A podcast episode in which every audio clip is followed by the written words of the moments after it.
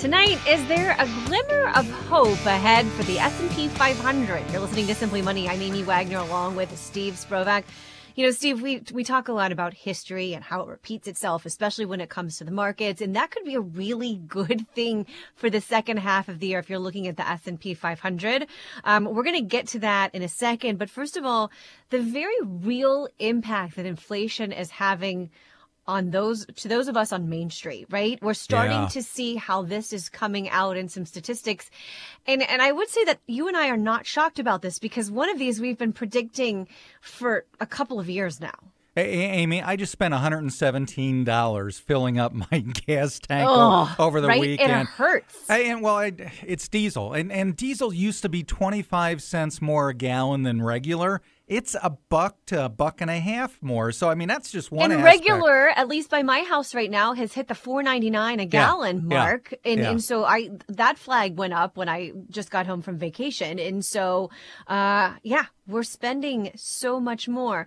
At the beginning of the pandemic, there was a statistic that was just insane. Yeah. Yep. Americans were saving north of 30% of what we were bringing home.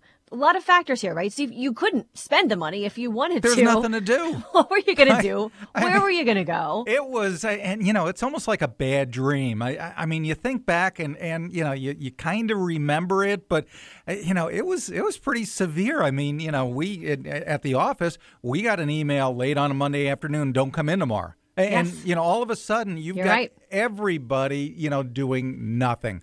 I, I mean, we're talking about um, people not going to work. People just stopped. They they stopped spending. They stopped going out. They stopped vacationing. There was nothing to do, and the savings rate shot up. I, I mean, most people. Well, the, the the numbers that that came out were were mind boggling. I mean, in the United States, people were saving an average of thirty three percent of their disposable income, and you and I both both said.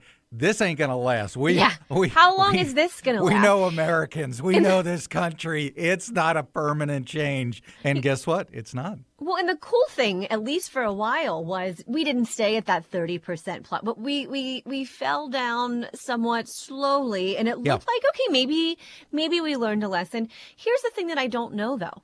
I don't know if maybe we did learn a lesson and maybe we wouldn't be spending it or if inflation has forced us, right? Yeah. Because right now, even for the same exact things that we were buying a year ago, we're paying maybe close to 10% more depending on what those things are. Uh, so in some cases, maybe some of us did learn a little bit of a lesson. I don't know how much. I mean, you and I were saying we didn't think it was going to stick, but it's hard to know because inflation is forcing us to spend more. It is, and people don't have real long memories. I, I, I mean, it's it's just incredible to me. Okay, savings rate was unusually high for a period of time. You and I both knew it wasn't going to last forever, but now you're dealing with almost double digit inflation, and it will subside. I'm not worried about that. But we had so many years where inflation. What's that? I, I, you know, everything's basically the same. We were we were looking at inflation between one and two percent for over a decade. So you you know out of sight, out of mind. And and you know now I was talking to over the over the weekend a friend of mine retired just decided to go back to work partly because of inflation. Things are costing more, and he was offered a job very similar to what he retired from. He he does logistics. He's the one that ships the trucks out and he knows what it costs to ship goods, and it's basically up to a dollar a mile. I, I, I mean, it's gotten crazy expensive. And his comment was, "Hey, there's no reason why this should be any big surprise to anybody. Everything gets to the stores by truck." And if you've seen the price of gas, the price of diesel's up even more, and that has to be passed along. So, you know, his he's back to work because of inflation. People are paying more because of inflation, and as long as, in particular, diesel fuel is going to be this much higher than it was a year or two ago, things are going to cost more. Well, and the thing about inflation is the longer it sticks around, the longer we expect for it to stick around, right? Yeah, Earlier yeah. this year, when they would do surveys of Americans and they would ask, hey, how do you expect inflation to be at the end of the year? Most Americans were saying, oh, I expect it to be down from where it is now. And, Yeah. and then the next year, down even more than that. Now they're starting to do these surveys, and a lot of people are saying, I don't know. Uh, every time I think it's going to go down, it continues to go up. So maybe it's going to go up more this year, and maybe next year is going to be even worse. The problem with that when it comes to inflation is it becomes a self fulfilling prophecy. Yep. You yep. change your habits based on that. And that's what the Federal Reserve, our nation's central bank, is up against. It becomes entrenched when we expect it to become entrenched. Yeah, the experts call that anchored. When inflation is anchored, it is tough to get unanchored. And yes. and there's a reason, you know, most of our quotes and most of the reports that, that we discuss and that we research are from experts. Well, you know what? Consumers aren't experts, but consumers are consumers. And consumers like you and me and people we know drives 70 5% of the economy. So if consumers say, you know what, I'm going to slow down, I'm not going to do that trip, I'm not going to travel as much, I, am just not going to spend as much because things cost more. It becomes a self fulfilling prophecy. I mean, consumers might not know much, but they know what they spend. And if they don't spend as much, that alone can cause a recession.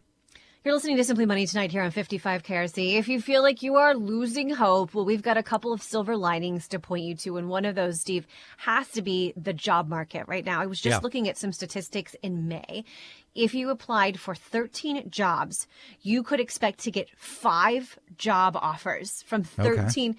Uh, that's crazy. I mean, we've never seen anything like that. And there's some experts who are saying this is not slowing down at all, right? There's still two jobs available for every American that's working. Uh, and, and while they expect that to maybe slow down later this year, it hasn't slowed down yet. So as the worker, you still have a ton of leverage. Yeah. You know, in switching jobs and staying at your current job, even before, if someone was hiring, you could interview someone and maybe think about it a couple of days. Yeah. But yeah. I have I have read that that interviewers are saying if you do not make an offer literally almost while they're still in your office and they walk out or you wait another day, they have multiple offers coming in and now you're competing against that many more people. So that is the silver lining in all of this as we talk about the market slowing down, right? The volatility all over the place, the fact that inflation is taking hold here. Well, we still have a job market that is in a yeah. healthy, healthy place. Well, that, that, that's why I'm not running around with my hair on fire saying a recession is coming, a recession is coming. Maybe not, because yeah. you know the stat you gave is is a huge stat. Two jobs for every unemployed person. Normally, a recession comes about and you kind of see it start to develop, and, and companies aren't getting the same orders they were getting a year ago, and the, the boom cycle's starting to peak out, and, and just everything's a little bit slower, you know, not as many, you know, uh, uh, the cycle slows down, you know, organically. This is not that case. I mean, this is this is a situation where the economy has been screaming two jobs for every unemployed person, and we've got supply chain issues and the Fed raising raising interest rates, and that's throwing enough wrenches in, into the works there. Where you know we've got enough economists saying, yeah, we might have a recession, and it may be sometime in the next six or nine months or so. Um, okay, but I I don't see it yet. I still see people going out to dinner. I still see a lot of activity. Some data shows some concerning issues, but you know, for the most part, this is just a strong economy that is gonna it's gonna take a lot to slow things down into a recession. Not saying it can't happen, but I just don't see it happening soon, and it's certainly not like some of the past recessions that I've seen over 40 years. You know, we mentioned at the beginning of the show um, a glimmer of hope for the S&P 500 if you want to look back on history. The S&P 500 has dropped 20 plus percent the first half of this year. That's the biggest drop we've seen in the first half of the year yeah. since 1970. So if you're freaking out a little bit, it, there it's been a while since we've been here. But there's some interesting statistics about going back to the 1930s. Every time the S&P 500 has been down at least 15% the first half of the year, second half of the year looks much better. Uh, batting a thousand. Second half of the year when the first half is down more than 15%, every single time we've seen very dramatic gains in the second half. And and you know, some people are going to say, well, that's like saying, you know, the Bengals beat uh, Pittsburgh, you know, 30 years ago and that's why they're going to win this time. I disagree because when you look at uh, just uh, looking at the Dow Jones average, I started in this business in 1981. I know everybody's starting to, to get tired of hearing, yeah, that's when the Dow was below a thousand, but it was below a no, thousand. No, it's a great point to make. I know, and it's been as high as 36,000, and it didn't get there in a straight line, but every time it dipped, it went up. And the proof of the matter is 36,000 recently, a thousand forty years ago. So you know, it always always recovers. And in my you know just limited cranial capacity, uh, when when the market is down longer, that means it tends to go up more because it always does, it always has, and this time is not different despite what a lot of people might think. In fact, we're talking about the fact that yes, usually the second half of the year, the S&P, you mentioned every time the S&P 500 has been down 15%, it rebounds. The average gain among those, and it's happened five times, 24%. That's a good um, return. I, will take it right now, yeah, right? Yeah. That would sound that would sound pretty good. And again, we don't have a crystal ball. We don't know what's going Maybe to happen. Maybe You don't. Sprovach household has a few of them. That's why. That's why yeah. you've got those millions and millions but, of dollars. But, but you know what? This this is, and maybe it's just my old age and and starting to take life a little bit easier. But you know, if we've always gotten out of it in the past, every day that goes by, I don't care if the news is worse and worse and worse. Every day that goes by is one day closer to the rebound. I, I mean, that's the way I yeah. look at it. I am very aggressive in my personal investments, and, and I don't really care how far it goes down because it always goes up. And that, that's why I'm not getting real wrapped up in the day to day. Here's the Simply Money point. You've got inflation, stock market drops, bear markets. Well, those are always temporary. Every time gains outweigh the losses every single time. Coming up next, a huge reward for a man who shows up to work every single day and when paying off a mortgage isn't your best option. You're listening to Simply Money here on 55 KRC, the talk station.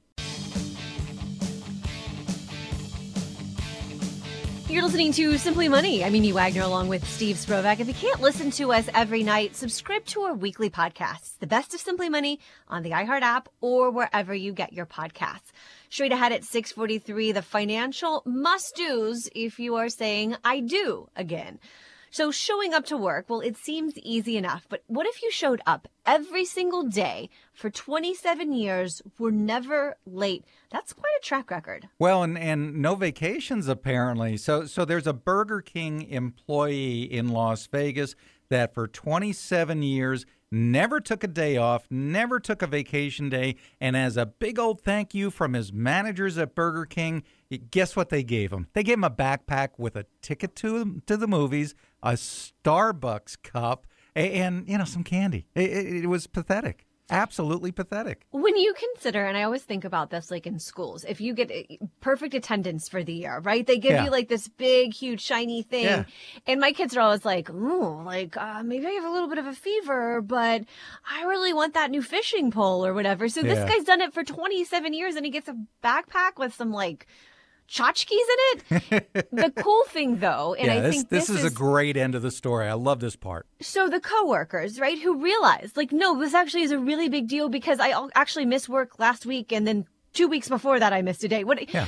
really realized how much this guy put into it, and so they started a GoFundMe because they thought we could raise a couple hundred dollars here for this guy as yeah. a way of saying thank you. Um, at last check, that account was north of three hundred and fifty thousand dollars. Oh yeah, yeah. That I'm, is a good reason to show up for work every day. oh yeah, yeah. I'm still going to take a day off here or there, but sorry. Yes. No, but you know, his a single dad raising a couple of girls, and, and one of the, the people that, that started the GoFundMe page along with the coworkers was his daughter, who said, "Listen, the guy got custody. He raised me. He raised my sister, and all he wants to do is visit his grandchildren. We figure he needs a couple hundred bucks. Two hundred dollars ought to do it. If you feel so compelled." to give, you know, five bucks, ten bucks so that we get our $200. And, and, you know, humility paid off in spades people came out of the woodwork. You know, what's this guy's story? He he did what? And this is all they gave him?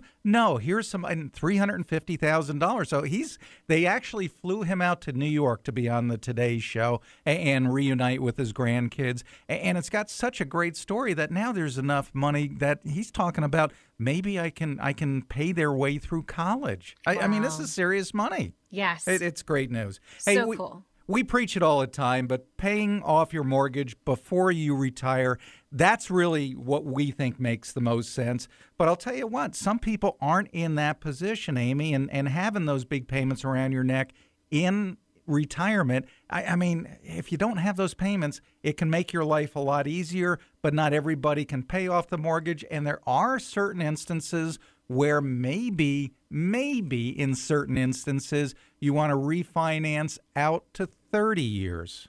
It's kind of like the opposite, right? You're shifting from either getting it all paid off to giving yourself the lowest payment possible that you can have in retirement. Yep. Because we say all the time, money not going out is the same as money coming in. Yep. So if you can, then if you can't pay it all off and you've got a, a say a $2,000 mortgage, if you can get that down to $1,500, $1,200, you know, whatever yeah. that looks like, um, then all of a sudden it becomes a little bit easier.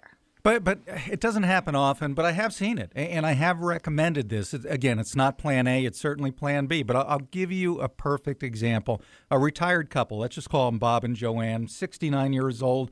They've got six grand a month coming in from Social Security, annuity, uh, some uh, distributions from their investments. Basically, they've got six grand coming in. $1,800 a month is going out the door for their mortgage.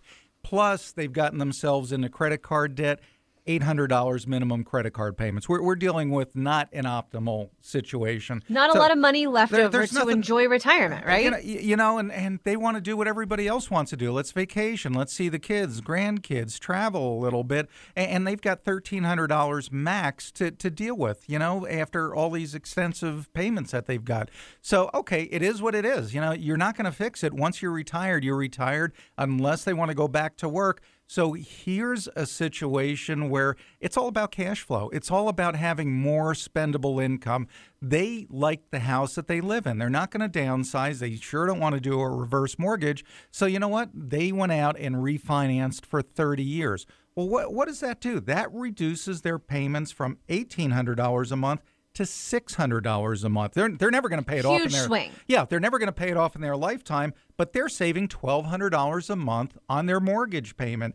Now with their credit cards, they can take that twelve hundred dollars savings and start paying down their credit cards. And in their case, they had their credit cards paid off in about a year. So that eight hundred dollar a month minimum payment on credit cards that also is gone after a year of just buckling down and, and obviously refinancing. So now they've got $2,000 a month total savings over and above the 1300 a month that they were that they had spendable before. So they've got all of this extra money to finally do what they can in retirement, what they want to do. But the problem is their house isn't going to be paid off. You think they care?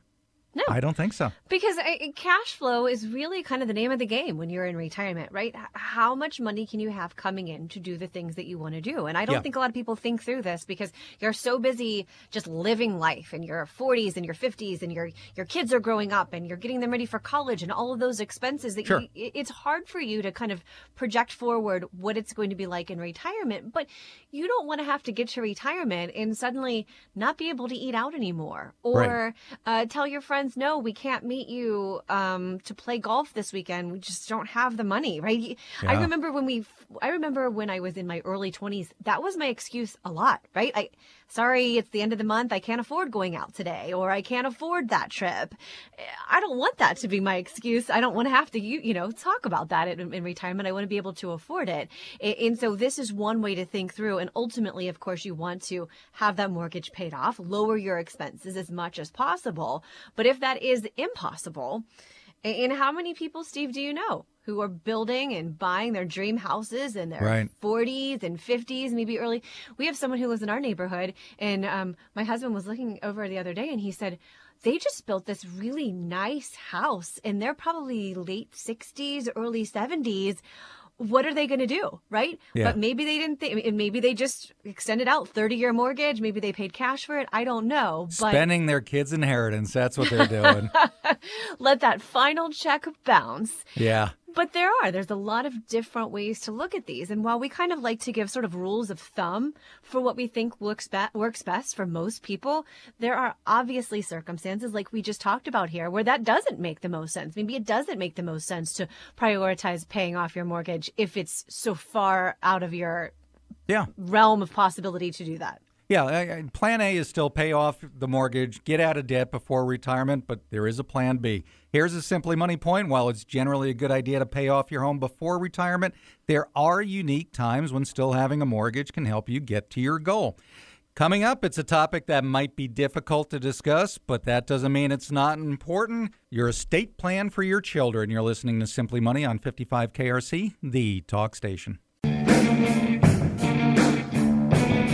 You're listening to Simply Money. I'm Amy Wagner along with Steve Sprovach. You know, estate planning isn't something you like to think about, and it's certainly not something you like to talk about. But when it comes to families, this is a crucial part of planning what happens after you're gone. Our estate planning expert from the law firm of Wood and Lamping, Mark Reckman, joining us tonight about this is it's so critical and important to talk about this, yet a lot of families don't.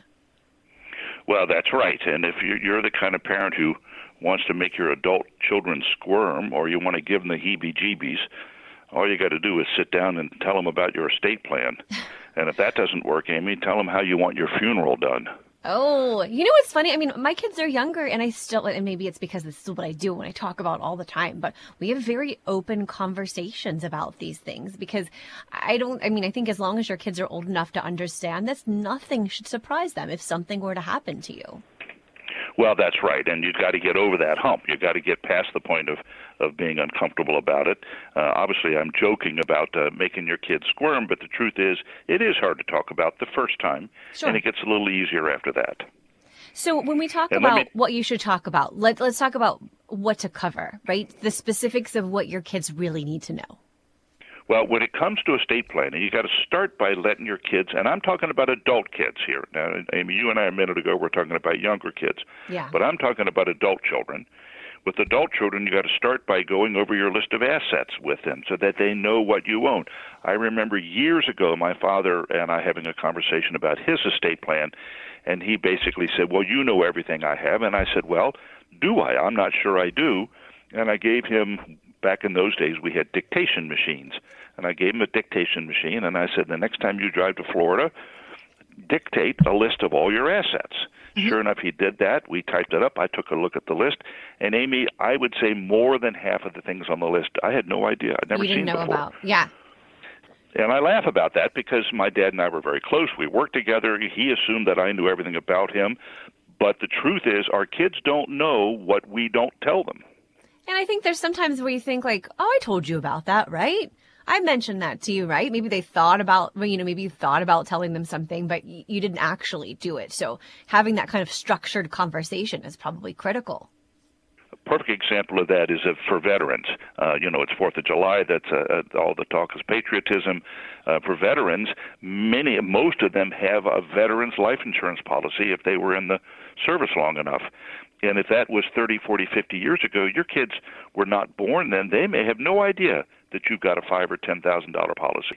It's not a lot of money. It's not a big deal, but somebody needs to know. Okay, so you cover your assets, right? What you have, you get that all out so they understand that. What else do we need to be talking about? You want to talk about the terms of your will. What does your will say? What does your power of attorney say? Who's in charge? Also, living will and power of attorney for health care. Those documents, Amy, are particularly important because those are the documents that describe what you want done in the event of a terminal illness. I just saw um, a friend of mine who recently lost her father posting something on Facebook, and they were very close. He was a very intelligent man, but apparently had not laid out all of these things for his adult daughter. And it was kind of this reminder of, hey, parents, please do this for your children, right? Uh, because she was just starting to try to unravel all of this in the midst of time of incredible grief. And a lot of she couldn't even find certain things she needed to have. Well, that's a good point and leads me to the next thing on my list, Amy, and that is you've got to tell your kids where you keep stuff. The location of key documents, the will, the power of attorney, tax returns, checkbook. Where's the checkbook? Most people in their homes have a place where they keep these kinds of documents Social Security cards, Medicare, Medicare cards. They have some place in their house where they keep their tax returns. It's maybe it's a desk, maybe it's a, a safe, maybe it's a closet uh, file cabinet. Just tell them where the stuff is. Okay, Safety so- deposit box key is a big one too. Oh yeah. That's a I can't tell you how many safety deposit box keys we've looked for over the years. Well, it's like you were saying before about all the assets, right? Sometimes you forget about all the things that you have. But when you're talking about key documents, key contact information that uh, that your children might need, I think it's probably good to get this back out and look at it every once in a while because first of all, things can change, but there's a lot of stuff you could forget. Well, that's right, and the contact information you mentioned is an important one. There ought to be a, there ought to be a list in your records your, of the contact, the name, your doctor, your lawyer, your CPA, your money manager, your business partner, so that the uh, family knows who to call. What about anything else, right? Any kind of special instructions? I always think about movies and TV shows where there's like this big reading of the will and certain things that special people are supposed to get, and people seem always, uh, you know, up in arms because they had no idea. This is also something we should be talking about. And Hollywood is great, isn't it? They have created this fantasy of this yes. of this big in the legal office with somebody standing at the podium reading reading a will that's yeah, that doesn't happen like that, huh? it's complete Hollywood fiction. I, I actually I've done it twice in my life because I had large families with large amounts, and they wanted me to get up and read it. Oh but wow! No, no, no. We don't really do that formally. Um, but what is important to have around are funeral arrangements. You can pre-plan your funeral, you can prepay your funeral, or you can simply express what your wishes might be. Especially when it comes to basic options like cremation versus embalmment let your family know um, what your what your desires are, um, and if you can go ahead and make the arrangements, that's even better. You know, we got a dog um, last year. We hadn't have a dog in years and years and years, and I was the one who did not want him. And of course, now he is my shadow and my best buddy. And I joke that Garth is going to die on the same day that I do, and not a day before. But, uh, you know, if he were around after me, you, you also have to let people know what's going to happen with a pet, right? What's the plan for that? That's interesting because I had a man in my office just last week who's um, uh, has beagles, loves his beagles, Aww. and when we talked about what he wanted to do with his assets and so forth, about halfway through it, he looked at me and he shook his finger and he said, "But I want to talk about my dogs." so we put a provision in his will for his dogs, and part of the family. What, I, what he, I, I've seen a lot of people do, Amy, is they will leave a provision that says I want my executor to find a home for these dogs, and I want my executor to give that person some money. Oh. Five thousand, ten thousand, twenty, some to pay for the care and feeding of the animal for the rest of its life. Um, it's certainly one way to motivate people to take a dog. yes, no, absolutely. There's just a lot here, Mark, a lot to think through. And I guess the first step would be sort of laying all of this out for yourself. And then, of course, the second major step is communicating it to your family. Right, right. Well, it's in, it, you know it's all about communication and so many things uh, that you and I talk about all the time, whether it's legal or financial. Communication is key, and you've got to find a way to uh, to create a moment when and it's sort of a teaching moment when you can have a serious conversation and you do it occasionally. Don't do it so much that they tune you out. Sure. Um, but once a year or so, maybe you sit down. I have many clients who have a ritual on New Year's Day where they sit down and write a letter to their family members, and every New Year's Day they take it out and update it. You know, oh. whether things that they have moved or things that they've sold, suggestions about who gets what jewelry or what furniture or, or what mementos, they're all in a letter, and that letter gets updated every. Some people use their birthday, some people use a holiday, New Year's Day, and uh, they will send me a copy and I stick it in the file. But most importantly, it's a way of communicating. Great insights, as always, from our estate planning expert, Mark Reckman from the law firm of Wood and Lamping. You've been listening to Simply Money here on 55 KRC, the talk station.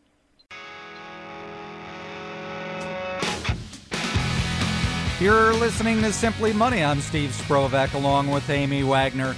Straight ahead, one thing you can do to put your financial situation into perspective. Amy, I don't have to tell you, second marriages, they're they're common. Between 30 and 40% of all marriages involve at least one partner who's been hitched before. And and you've been through this. You're i guess you're a local expert on, on this.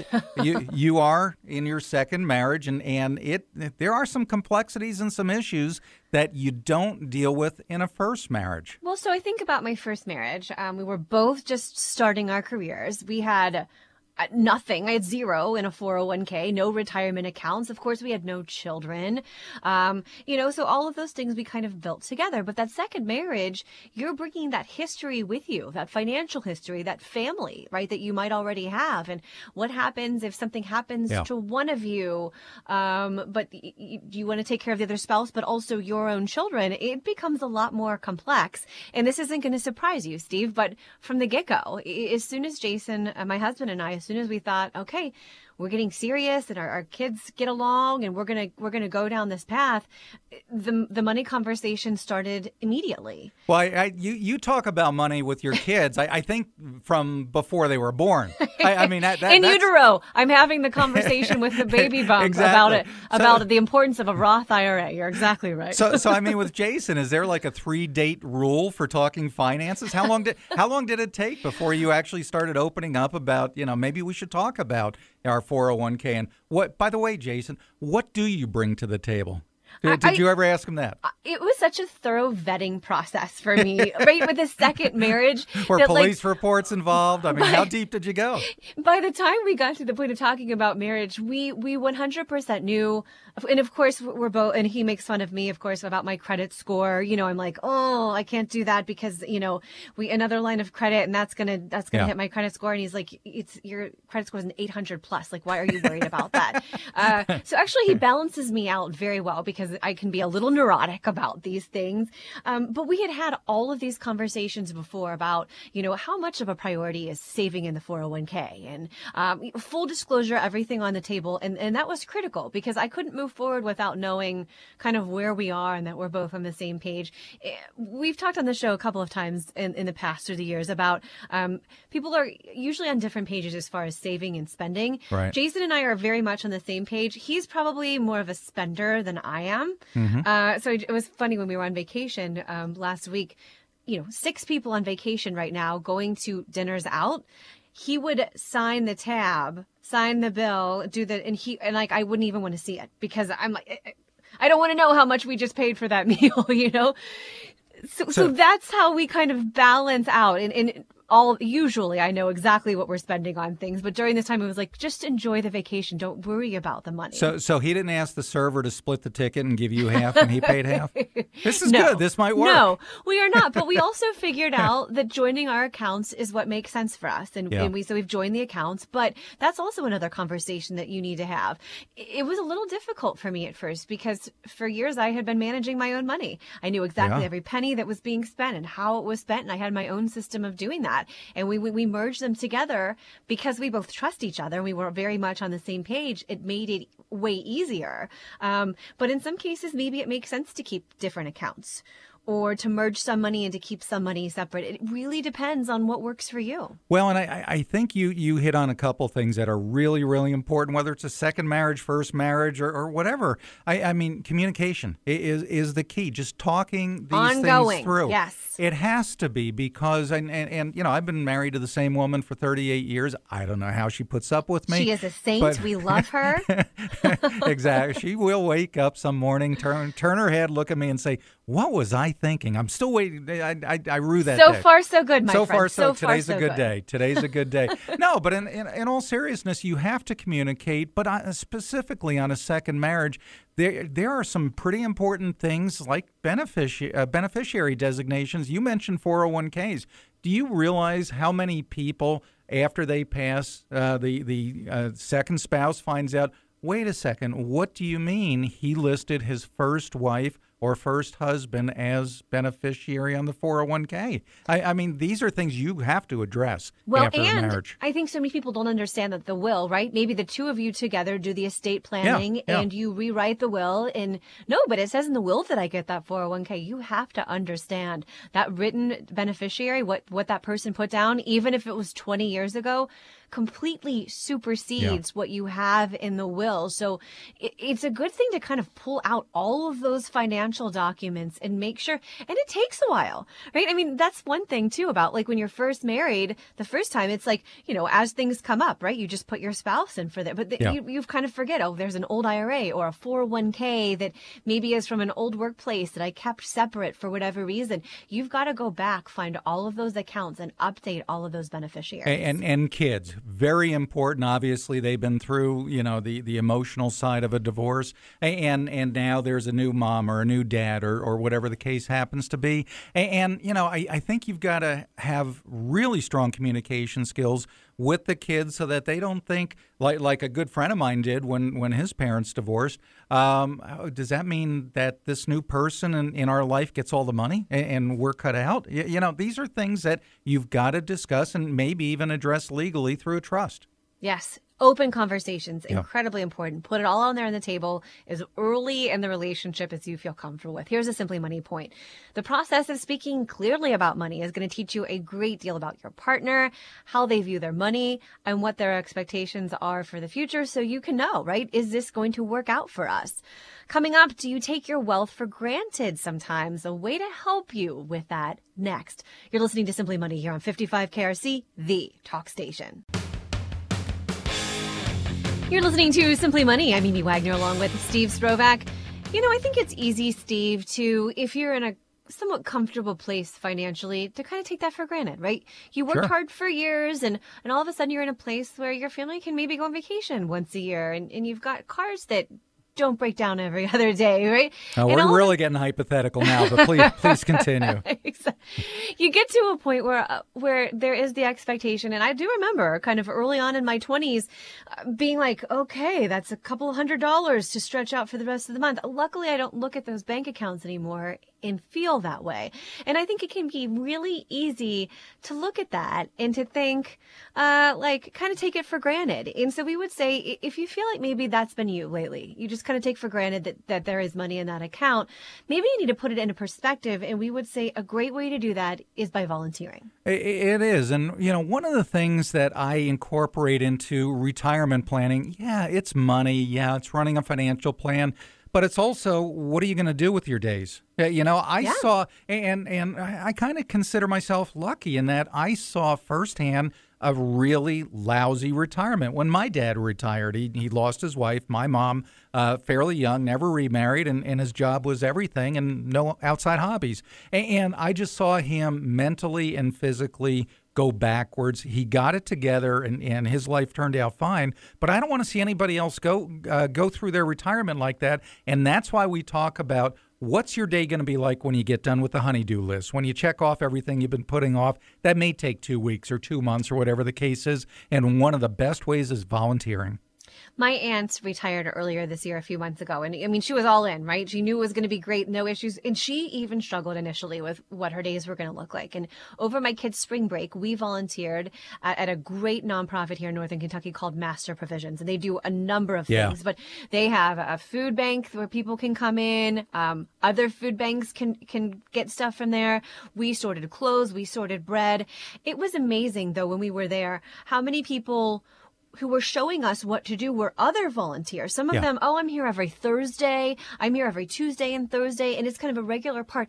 The connections that they had, right? They formed relationships with other people who were volunteering there. And it was really cool to see. And there's been study after study done through the years about people who volunteer and how good it is for your mental health, your sense of well-being. And, you know, I think all the time about my kids in the fact that, you know, they're, they're very blessed to be growing up where, where we're not necessarily living paycheck to paycheck, but gosh, there's a lot of households around us that are. And being exposed to that right as kids, learn, you know, seeing how other cultures and other people live um, can be very eye opening. Well, it, it, it is, and it gives retirees a sense of purpose. They, they've got a, a wealth of information that they can give back, and it gives them that method to give it back. And uh, there are some studies that say it also staves off dementia and Alzheimer's, so it's good for your health also. Just great number of ways to look at volunteering and why it's so important. You've been listening to Simply Money here on 55 KRC, the talk station.